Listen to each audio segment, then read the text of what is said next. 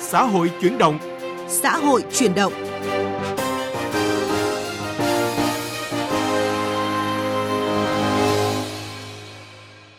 Các biên tập viên Thủy Tiên và Bá Toàn xin kính chào quý vị và các bạn. Quý vị đang nghe chương trình Xã hội chuyển động, chuyên đề Giáo dục góc nhìn đa chiều. Giáo dục góc nhìn đa chiều. Giáo dục góc nhìn đa chiều. Sau đây là những nội dung chính của chương trình Xã hội chuyển động, chuyên đề Giáo dục góc nhìn đa chiều ngày hôm nay. Tổ chức thi tốt nghiệp trung học phổ thông năm hai không hai hai linh hoạt theo tình hình dịch bệnh là nội dung trong chuyên mục Luận bàn giáo dục. Giờ học lịch sử online của Bảo tàng Lịch sử quốc gia hấp dẫn thu hút nhiều bạn nhỏ là thông tin chúng tôi sẽ chuyển đến quý vị trong chuyên mục Chuyện học đường. Chuyên mục Giáo dục muôn phương hôm nay mời quý vị cùng tìm hiểu về du học nghề ở Trung Quốc, xu hướng mới hậu covid mười chín. Luận bàn giáo dục. Luận bàn giáo dục.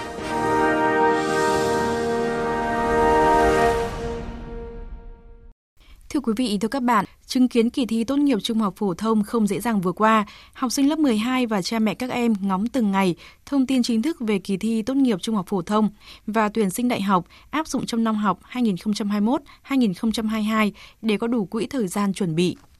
Mới đây, Bộ Giáo dục và Đào tạo đã ban hành phương án kỳ thi tốt nghiệp trung học phổ thông năm hai nghìn không trăm hai mươi hai, cơ bản giữ ổn định như năm hai nghìn không trăm hai mươi mốt. Tuy nhiên, có một số nội dung được điều chỉnh. Tùy vào tình hình dịch bệnh covid mười chín, kỳ thi tốt nghiệp trung học phổ thông năm hai nghìn không trăm hai mươi hai sẽ được tổ chức một đợt thi chung và điều chỉnh thêm một đợt cho các địa phương chưa hoàn thành thi chung.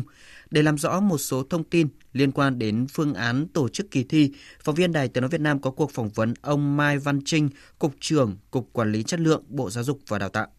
Thưa ông, phương án thi tốt nghiệp trung học phổ thông năm hai nghìn không trăm hai mươi hai thì dự kiến sẽ được tổ chức như thế nào, nhất là khi dịch bệnh vẫn diễn biến phức tạp? Kỳ thi tốt nghiệp trung học phổ thông năm hai nghìn không trăm hai mươi hai sẽ được tổ chức cơ bản ổn định như năm hai nghìn không trăm hai mươi mốt. Cụ thể là Bộ Giáo dục Đào tạo sẽ công bố thống nhất một cái lịch thi cho một đợt thi chung cho cả nước trong điều kiện là bình thường. Thế còn nếu như trong trường hợp mà dịch bệnh covid mười chín hay là những trường hợp bất thường khác vẫn còn diễn biến phức tạp, cả nước không thể tổ chức thi cùng một đợt, thì trên cơ sở thực tiễn từ cái đề xuất của các địa phương, Bộ Giáo dục Đào tạo sẽ thống nhất để mà tổ chức thêm các đợt thi nữa. Vâng, trong kỳ thi tốt nghiệp trung học phổ thông năm hai nghìn không trăm hai mươi hai thì vai trò của các cơ quan quản lý nhà nước và các địa phương sẽ được tính toán như thế nào thưa ông? Với kỳ thi năm hai nghìn không trăm hai mươi hai tới đây thì các địa phương, mà cụ thể là Chủ tịch Ủy ban Nhân dân các tỉnh, thành phố trực thuộc Trung ương sẽ chịu trách nhiệm trực tiếp toàn bộ công tác tổ chức thi tại địa phương mình. Thế còn Bộ Giáo dục Đào tạo cũng sẽ ban hành quy chế, hướng dẫn, sẽ xây dựng và cung cấp đề thi cho các địa phương và sẽ tổ chức công tác thanh tra kiểm tra cùng với các địa phương tổ chức công tác này để bảo đảm kỳ thi an toàn, nghiêm túc, công bằng và khách quan. Vâng, tùy tình hình dịch bệnh thì kỳ thi tốt nghiệp trung học phổ thông năm sau có thể tổ chức thành nhiều đợt. Điều này thì dẫn đến những cái lo ngại về sự công bằng giữa các đợt thi khác nhau cũng như là có thể phát sinh những cái tiêu cực. Vậy ông giải thích điều này như thế nào? Trước hết là chúng ta khẳng định là thì sẽ không có cái việc là mỗi địa phương sử dụng một cái đề thi khác nhau, mà sẽ là sử dụng cái đề thi do Bộ Giáo dục xây dựng và cung cấp. Do đó là chúng ta sẽ yên tâm về cái sự bảo đảm công bằng giữa các địa phương. Thế còn công tác chống gian lận trong thi cử, Bộ Giáo dục Đào tạo sẽ cùng với ngành công an và các địa phương sẽ tiếp tục được nêu lên một yêu cầu mới để mà chúng ta tiến tới là khắc phục dần cái hiện tượng là gian lận trong thi cử, nhất là trong kỳ thi tốt nghiệp trung học phổ thông. Với những gì diễn ra trong kỳ thi tốt nghiệp trung học phổ thông vừa qua và kết quả xét tuyển đại học đợt một, nhiều ý kiến cho rằng là ngành giáo dục cần phải xem xét đánh giá lại kỳ thi để đổi mới phù hợp hơn. À, việc các cơ sở giáo dục đại học lấy điểm kỳ thi tốt nghiệp trung học phổ thông để làm căn cứ xét tuyển thì được tính toán như thế nào khi mà xây dựng kỳ thi thưa ông? Vâng, chúng ta biết rằng là hiện nay thì các cơ sở giáo dục đại học đa dạng hóa phương thức tuyển sinh. Trong đó cái phương thức tuyển sinh dựa vào kết quả của kỳ thi tốt nghiệp trung học phổ thông được phần lớn các cơ sở giáo dục đại học, các trường cao đẳng sử dụng. Tuy nhiên chúng ta thấy rằng là bản chất của kỳ thi tốt nghiệp trung học phổ thông là phục vụ cho mục đích tốt nghiệp. Còn công tác tuyển sinh đại học thì lại có tính sàng lọc, cạnh tranh, nhất là ở các ngành, các trường có tính cạnh tranh cao. Do đó thì Bộ Giáo dục Đào tạo khuyến cáo đối với các trường, các ngành mà có tính cạnh tranh cao thì sử dụng kết quả của kỳ thi tốt nghiệp trung học phổ thông như là một công cụ để sơ tuyển sàng lọc, và cần thiết phải có thêm các cái hình khác nữa để mà sát hạch, để mà phỏng vấn, hay là tổ chức các kỳ đánh giá chuyên biệt để mà phân loại cái học sinh tốt hơn, nhằm mục đích là tuyển sinh được những học sinh tốt nhất phù hợp với mục tiêu đào tạo của mình. Và cái công tác này chỉ được thực hiện với những điều kiện sau đây. Thứ nhất là cơ sở giáo dục đại học chuẩn bị đầy đủ các điều kiện để mà tổ chức một cái kỳ sát hạch hay là một kỳ đánh giá chuyên biệt như vậy. Đồng thời là phải công bố rất là rõ, công khai sớm trên đề án tuyển sinh của mình để cho học sinh, phụ huynh, giáo viên được biết, để mà không gây cái sự bức xúc ở trong cái công tác tuyển sinh của toàn bộ hệ thống. Vâng, xin cảm ơn ông Mai Văn Trinh. Vâng, thưa quý vị và các bạn, ngay khi có thông tin chính thức, nhiều giáo viên, học sinh và phụ huynh đã cảm thấy yên tâm khi Bộ Giáo dục và Đào tạo sớm công bố phương án tổ chức kỳ thi tốt nghiệp trung học phổ thông chung trên cả nước trong năm hai nghìn không trăm hai mươi hai. Với việc được phép tiếp tục sử dụng kết quả kỳ thi tốt nghiệp trung học phổ thông cùng với tăng cường tính tự chủ, các cơ sở giáo dục đại học cũng đã chuẩn bị phương án tuyển sinh năm hai nghìn không trăm hai mươi hai. Phó giáo sư tiến sĩ Bùi Đức Triệu, trưởng phòng quản lý đào tạo trường Đại học Kinh tế Quốc dân thông tin, trong vài năm gần đây, ngoài việc sử dụng kết quả kỳ thi tốt nghiệp trung học phổ thông, nhà trường đã tăng dần chỉ tiêu tuyển sinh cho các phương thức khác. Việc đa dạng hóa các phương thức tuyển sinh là xu thế tất yếu để vừa bảo đảm chất lượng nguồn tuyển, vừa tạo thêm sự lựa chọn cho thí sinh. Bà Nguyễn Thị Lan, người có con đang theo lớp mười hai tại trường trung học phổ thông Ngọc Tảo, huyện Phúc Thọ, cho biết rất mừng vì các trường đại học vẫn sử dụng kết quả thi tốt nghiệp trung học phổ thông để tuyển sinh. Với mục tiêu hai trong một rõ ràng như vậy, các con sẽ có động lực học ngay từ bây giờ để đạt kết quả tốt nhất. Theo ông Lê Việt Dương, hiệu trưởng trường trung học phổ thông Trương Định, quận Hoàng Mai, nhà trường đã yêu cầu giáo viên lớp mười hai xây dựng triển khai kế hoạch dạy học, ôn tập cho gần bảy trăm học sinh theo đúng định hướng về đề thi của Bộ Giáo dục và Đào tạo. Việc dạy học bám sát các chương trình giáo dục phổ thông hiện hành, không đưa vào giảng dạy kiểm tra các nội dung kiến thức đã được tinh giản hoặc tự học.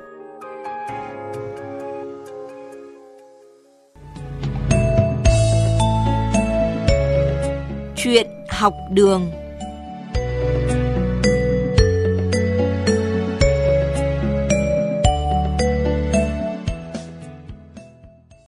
Thưa quý vị và các bạn, nhằm thích ứng với bối cảnh đại dịch covid mười chín, Bảo tàng Lịch sử Quốc gia đã từng bước chuyển hướng hoạt động các chương trình giáo dục sang hình thức học online thông qua ứng dụng Zoom để học sinh có thể tiếp tục tham gia các lớp học.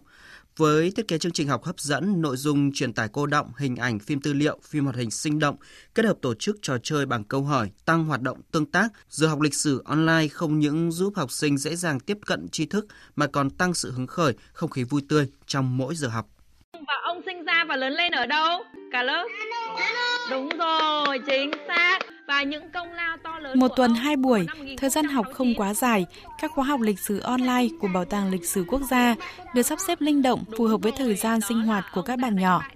Kết cấu bài giảng được xây dựng theo nhân vật lịch sử. Mỗi nhân vật sẽ lần lượt được tìm hiểu qua bốn phần: giới thiệu nhân vật lịch sử, câu chuyện, sự kiện lịch sử, hiện vật lịch sử và di tích lịch sử. Cuối mỗi giờ học là một trò chơi với những câu hỏi đua tài trí tuệ gắn liền với chủ đề buổi học, được xây dựng và thiết kế sinh động, hấp dẫn, phù hợp với tâm lý lứa tuổi học sinh. Con rất là mong là dịch Covid sẽ sớm hết để đến buổi thứ mười và con sẽ được đến Bảo tàng Lịch sử Quốc gia. Cô sẽ tổng kết những ngôi sao của bọn con lại và sẽ và bọn con sẽ được tặng những phần quà. Em rất thích giờ học lịch sử cùng các bạn. Cô giáo dạy dễ hiểu để nhớ. Trong trong giờ học cô còn dạy một một số bài hát về lịch sử hay lắm ạ. Nội dung giảng dạy của bảo tàng được xây dựng phù hợp với từng đối tượng học sinh, cụ thể là với học sinh lớp một, lớp hai chưa học lịch sử ở trường thì chương trình dạy học lịch sử online sẽ xây dựng để giới thiệu các nhân vật, sự kiện lịch sử với các bạn. Còn học sinh lớp bốn trở lên đã học lịch sử trên trường thì chương trình và nội dung giờ học sẽ được thiết kế gắn kết chặt chẽ với nội dung trong sách giáo khoa. Bởi thế mà có rất nhiều gia đình đăng ký cho con tham gia các khóa học lịch sử online để con vừa tìm hiểu lịch sử nước nhà, vừa có thời gian học tập, giải trí lành mạnh. Không hiểu làm sao mà cô có cái cách nào truyền đạt rất là hay để các con rất thích thú môn học mà không cần phải ép buộc gì các con cả. Và học rất là vui, hơn một tiếng rồi mà vẫn thấy rất là chưa muốn dừng gì cả. Đặc biệt là đến bây giờ thì bạn đã đang học sang đến mùa hai của môn lịch sử trực tuyến rồi, nhưng mà không hề có cảm giác nhàm chán hay là bị lặp lại. Đặc biệt là khi con đi ra ngoài đường chơi thì đã để ý đến tên phố và cũng đã có những câu hỏi là à, tên phố này là của nhân vật lịch sử nào, có phải là nhân vật lịch sử cho con đã học hay không. Đầu tiên là cái sự truyền cảm hứng của cô Hà đến với các học sinh, với những cái bài giảng, với những cái tư liệu, cái hình ảnh rất là phong phú ở trong bài giảng của cô Hà, rất là cuốn hút các con học sinh. Tháng sáu năm hai nghìn không trăm hai mươi mốt vừa qua, để kịp thời phục vụ đáp ứng nhu cầu của học sinh đúng vào dịp nghỉ hè, khi mà năm nay các em phải ở nhà thay vì được đến bảo tàng, đi tham quan, nghỉ mát, giống như các kỳ nghỉ hè trước đó bởi dịch Covid mười chín, bảo tàng đã gấp rút hoàn thành và đưa vào giảng dạy chương trình mới. Thạc sĩ Phạm Thị Mai Thủy, trưởng phòng giáo dục công chúng, Bảo tàng Lịch sử Quốc gia cho biết, À, bảo tàng cũng đã khẩn trương được hoàn thành cái chuyên đề giáo dục sáng mãi những tấm gương anh hùng. À, đây là một cái chuyên đề à, giáo dục gồm có năm buổi học tìm hiểu về các cái tấm gương anh hùng nhỏ tuổi như là Kim Đồng, Võ Thị Sáu, Lý Tự Trọng hay là Nguyễn Bá Ngọc à, để kịp thời đưa vào phục vụ các bạn học sinh trong cái dịp hè năm hai nghìn không trăm hai mươi mốt vừa rồi. Trong cái điều kiện thực tế là năm nay bởi vì giãn cách cho nên các bạn ấy không đến được bảo tàng cũng như không thể đi tham quan du lịch được, thì cái chương trình này cũng đã kịp thời đưa ra để đáp ứng được cái nhu cầu và phục vụ các bạn nhỏ trong cái dịp hè. Tính đến ngày ba mươi tháng tám năm hai nghìn không trăm hai mươi mốt, Bảo tàng Lịch sử Quốc gia đã tổ chức được hai trăm bảy mươi lăm buổi học với năm nghìn ba trăm sáu mươi lượt học sinh tham gia, gồm các đối tượng học sinh từ lớp hai đến lớp sáu ở Hà Nội và các tỉnh thành, thành phố Hồ Chí Minh, Vũng Tàu, Cà Mau, Sơn La, Nghệ An, vân vân. Trong đó có một số em là người Việt đang sinh sống ở nước ngoài. Sự học lịch sử online là cách tiếp cận ứng dụng công nghệ số sáng tạo, đưa bảo tàng đến gần hơn với công chúng, đặc biệt là công chúng trẻ tuổi, khơi dậy ở thế hệ trẻ lòng yêu nước, say mê với lịch sử dân tộc, từ đó phát huy được những giá trị của di sản văn hóa đang được Bảo tàng Lịch sử Quốc gia lưu giữ.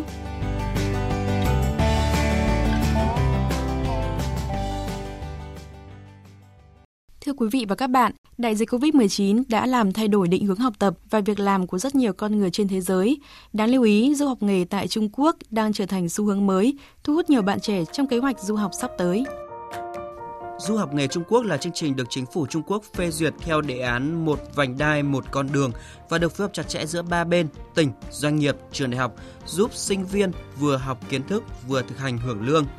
Không như các chương trình học bổng hay học tự túc bình thường của Trung Quốc cần điều kiện rất khắt khe về học bạ và bằng cấp, chứng chỉ, chương trình học nghề Trung Quốc của e ét Group có thể giúp nhiều bạn học sinh muốn sang Trung Quốc học tập nhưng học bạ và điểm số không cao, rất khó để theo các chương trình khác của Trung Quốc.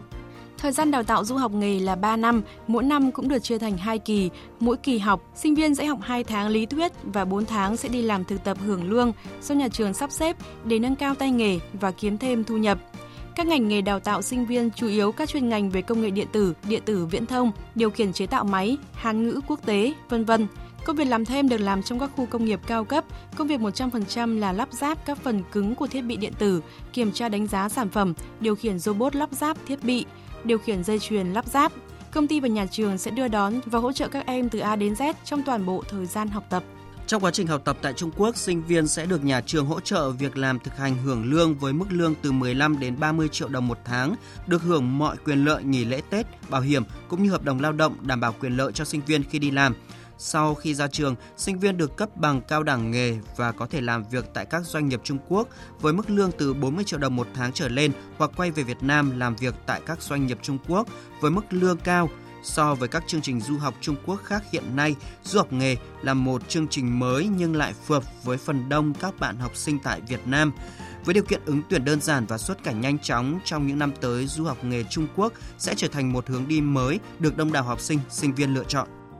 Vâng, thưa quý vị và các bạn, những thông tin về du học nghề ở Trung Quốc cũng đã kết thúc chương trình Xã hội chuyển động ngày hôm nay. Các biên tập viên Thủy Tiên và Bá Toàn xin kính chào và hẹn gặp lại quý vị trong những chương trình sau.